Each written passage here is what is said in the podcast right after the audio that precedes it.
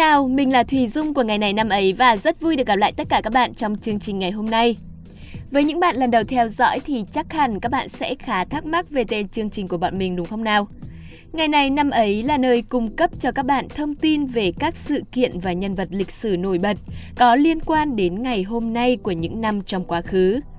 Có thể bạn sẽ bất ngờ khi biết mình cùng ngày sinh với một vĩ nhân nào đấy. Cũng có thể bạn sẽ phải gật gù khi biết rằng cách đây hàng chục, hàng trăm năm, thế giới đã từng biến động đến vậy.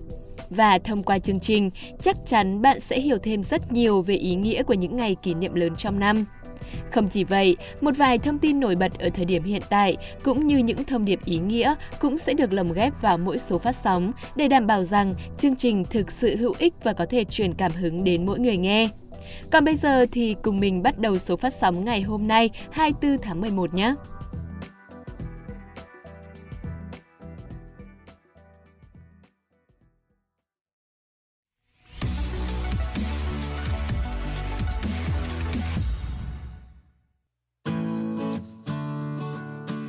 Các bạn thân mến, với những fan âm nhạc toàn cầu thì sự kiện trao giải âm nhạc Mỹ hay còn gọi tắt là AMA chắc chắn là một trong những sự kiện đáng mong chờ nhất trong năm đúng không nào? Đây được xem là một trong ba giải thưởng âm nhạc uy tín hàng đầu nước Mỹ và những cái tên được giải chắc chắn là những tên tuổi sừng sỏ của làng âm nhạc rồi. Năm nay, vào ngày 22 tháng 11 vừa qua theo giờ Việt Nam, buổi lễ này đã diễn ra tại nhà hát Microsoft Los Angeles, Mỹ với sự tham gia của các nghệ sĩ hàng đầu.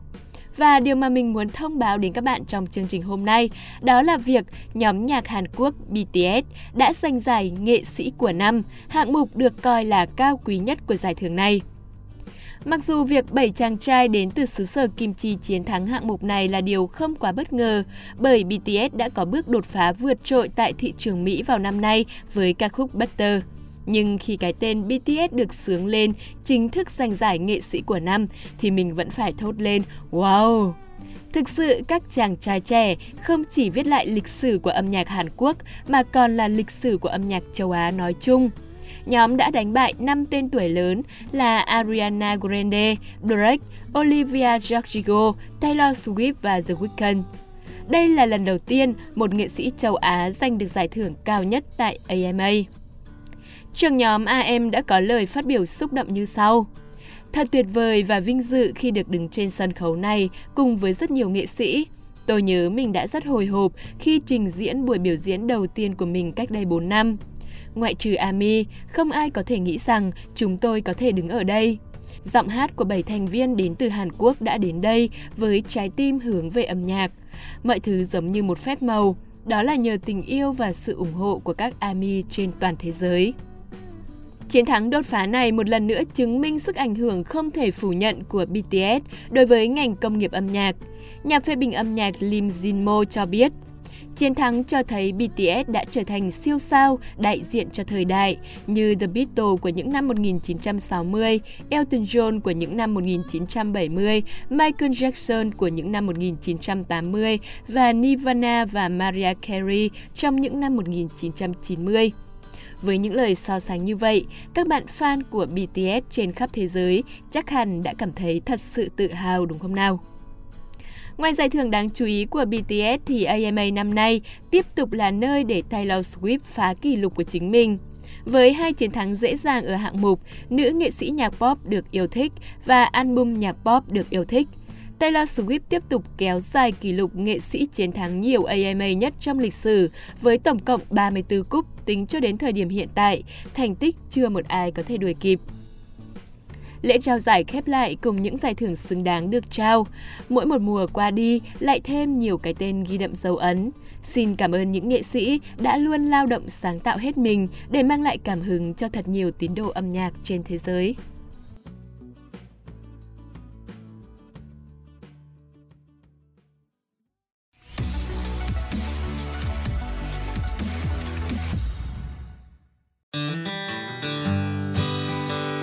Các bạn thân mến, hôm nay ngày 24 tháng 11 là ngày thứ 328 trong năm. Những ngày này, thời tiết ở miền Bắc đang trở lạnh, nhiệt độ giảm khá sâu và hương vị mùa đông đã thấm đẫm trong từng cơn gió rồi các bạn ạ.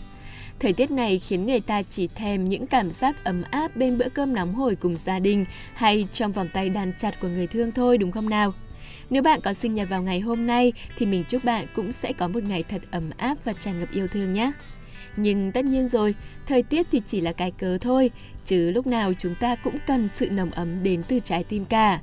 Vậy nên lời chúc này không chỉ dành cho các bạn miền Bắc đâu nha, mà là lời chúc của mình dành cho tất cả các bạn đang lắng nghe chương trình này. Hy vọng nếu bạn có thể lắng nghe lời chúc từ chương trình thì bạn sẽ có một ngày sinh nhật ý nghĩa hơn.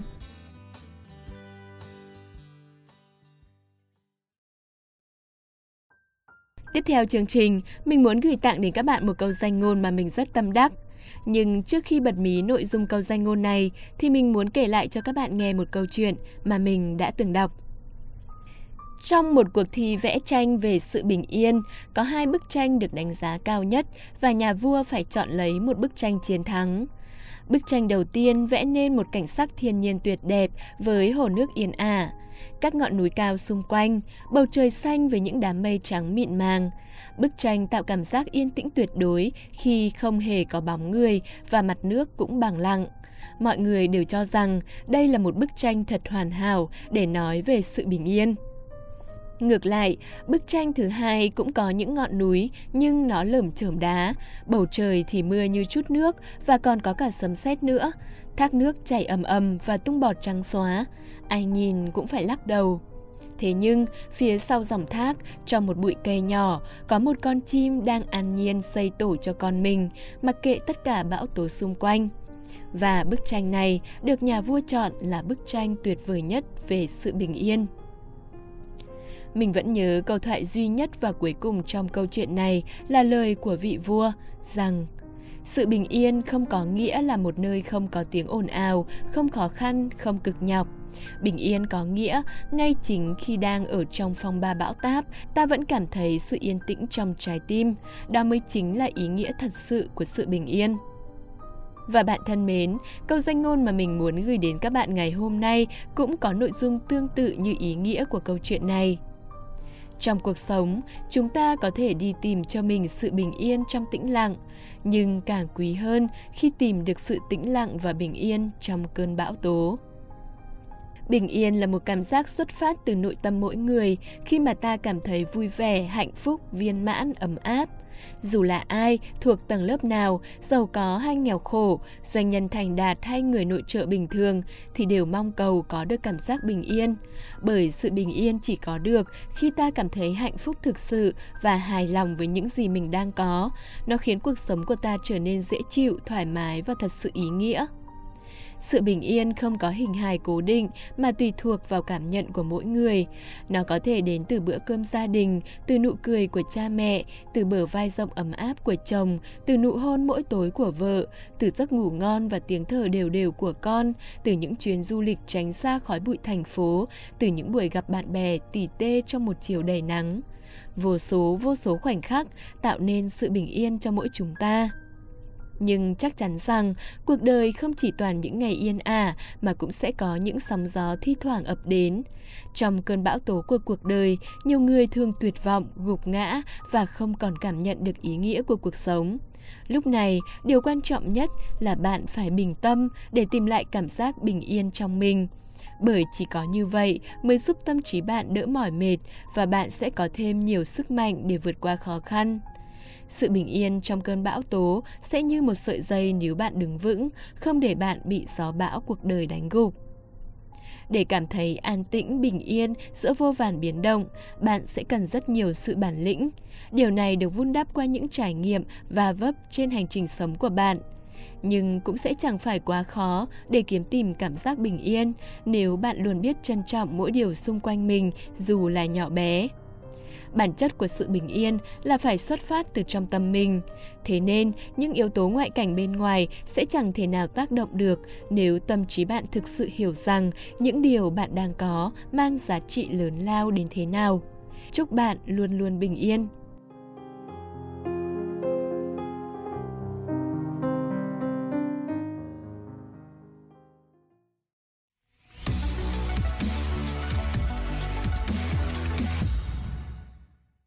Bạn đang quay trở lại với ngày này năm ấy. Hy vọng những thông điệp vừa rồi của chương trình sẽ truyền được cảm hứng đến bạn.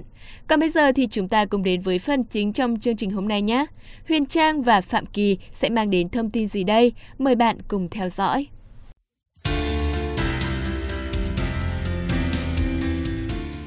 Phạm Kỳ và Huyền Trang xin chào các bạn thính giả thân yêu. Các bạn đang nghe chuyên mục Ngày này năm ấy hôm nay, ngày 24 tháng 11, ngày thứ 328 trong năm. Này, hôm qua dám lấy cớ hỏng Adobe nhờ tôi dựng hộ chương trình để đi chơi đúng không? Ở đâu? Hôm qua hỏng thật mà, này đã đi sửa được đâu. Ờ, nhờ thì nhờ, nhưng nhờ thì cũng phải nói năng gì chứ nhở? Kinh quá, đây, thích gì lát mua nào. Tất nhiên là trà sữa rồi. Được rồi, trà sữa thì trà sữa. Bây giờ thì hãy tập trung một chút để mang đến cho các bạn thính giả những thông tin thú vị của ngày hôm nay. Nhất trí.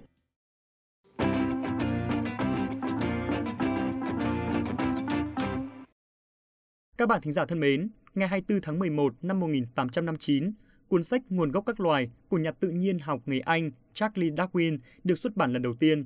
Đây có thể được coi là một trong các ấn phẩm khoa học tiêu biểu và là tác phẩm nòng cốt của ngành sinh học tiến hóa. Tên đầy đủ của cuốn sách là về nguồn gốc các loài thông qua chọn lọc tự nhiên hay việc gìn giữ các chủng đặc ân thông qua cuộc đấu tranh sinh tồn. Cuốn sách giới thiệu giả thuyết cho rằng quần thể các loài tiến hóa qua các thế hệ thông qua một quá trình chọn lọc tự nhiên – Điều này gây tranh cãi vì nó mâu thuẫn với các niềm tin tôn giáo lúc đó đặt bên dưới các giả thuyết về sinh vật học. Bản phác thảo đầu tiên gồm 35 trang viết vào năm 1842, qua năm 1844 đã được nới rộng thành 230 trang.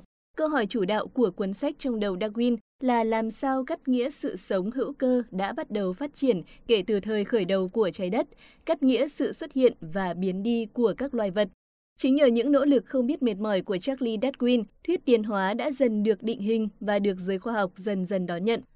Mặc dù vậy, lúc đầu bản thân Darwin và học thuyết của mình bị phản bác dữ dội từ phía giáo hội và những nhà khoa học bảo thủ. Cho đến khi Darwin qua đời vào năm 1882, lý thuyết tiến hóa của ông đã được chấp nhận rộng rãi. Để tưởng nhớ công trình khoa học của ông, Darwin được chôn ở tu viện Westminster, Westminster Abbey cùng với các vị vua, hoàng hậu và các nhân vật lẫy lừng trong lịch sử nước Anh.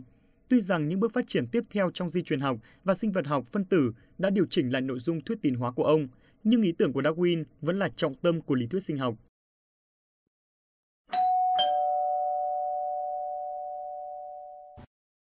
Chúng ta sẽ cùng chuyển sang thông tin tiếp theo. Ngày 24 tháng 11 năm 1963, Lee Harvey Oswald, nghi phạm duy nhất của vụ ám sát Tổng thống John Kennedy, bị Jack Ruby, một chủ hộp đêm ở Dallas, bắn chết trên đường di chuyển từ sở cảnh sát đến nhà tù địa phương. Sự kiện này đã được truyền hình trực tiếp bởi các đài truyền hình nổi tiếng của Mỹ. Thông tin này chương trình đã nhắc đến trong số phát sóng ngày 22 tháng 11, tuy nhiên hôm nay sẽ có thêm một số thông tin khác. Cụ thể, 10 phút sau khi Tổng thống Kennedy bị bắn, Đài CBS là kênh truyền hình toàn quốc đầu tiên đưa tin. Ngay sau đó, ba đài truyền hình lớn khác là CBS, NBC và ABC quyết định dừng phát sóng tất cả các chương trình không liên quan, chỉ đưa tin về vụ việc ám sát Tổng thống trong suốt gần 4 ngày. Đây là lần đầu tiên trong lịch sử truyền thông Mỹ, các hãng truyền hình liên tục đưa tin về một sự kiện trong thời gian kỷ lục 90 tiếng. Kỷ lục này chỉ bị phá khi vụ khủng bố ngày 11 tháng 9 năm 2001 diễn ra, với 93 tiếng đưa tin liên tục. Kỷ niệm 50 năm ngày Tổng thống Kennedy bị ám sát, hãng truyền hình CBS quyết định chiếu lại toàn bộ quá trình đưa tin suốt 4 ngày trên trang web chính thức của hãng vào ngày 22 tháng 11 năm 2013.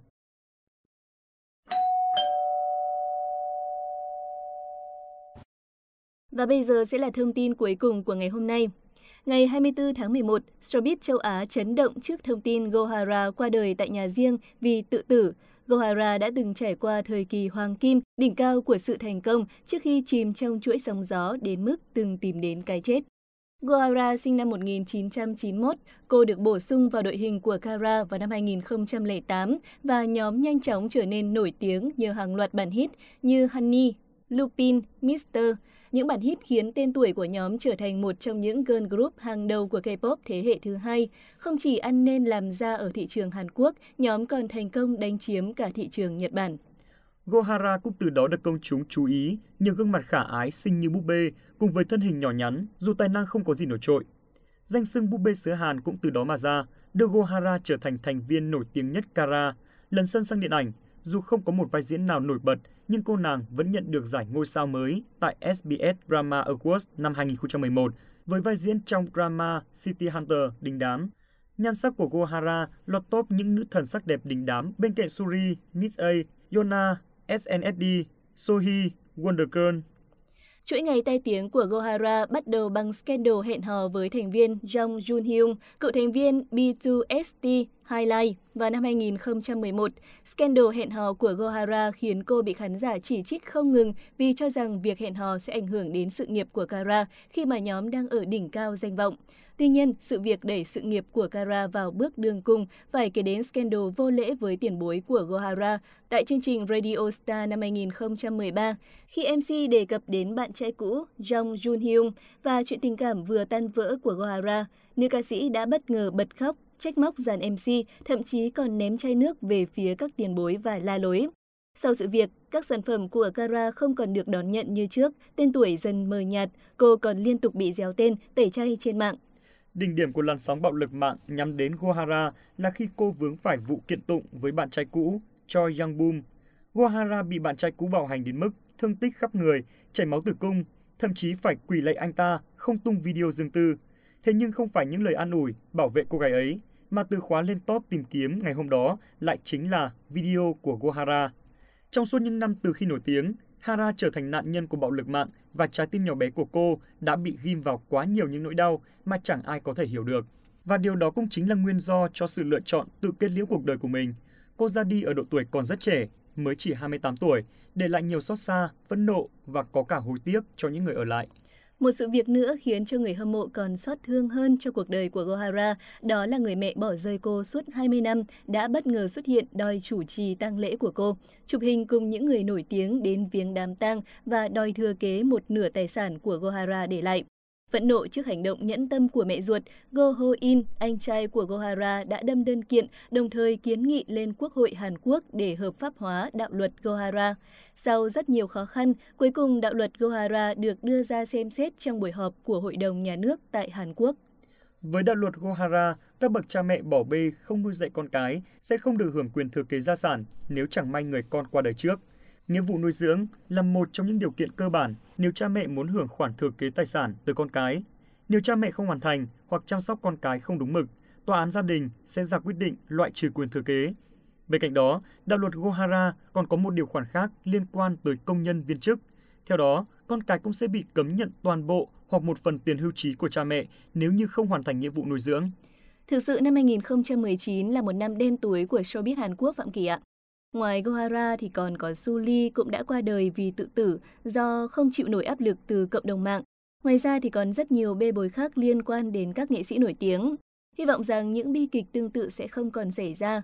Hy vọng tất cả mọi người có thể cư xử thật văn minh trên mạng xã hội để bất kỳ ai cũng không phải chịu những đả kích quá lớn về tinh thần. Vâng, các bạn thân mến, đến đây thì thời lượng của chương trình ngày này năm ấy hôm nay đã hết. Xin cảm ơn các bạn đã chú ý lắng nghe. Xin chào tạm biệt và hẹn gặp lại các bạn trong chương trình lần sau.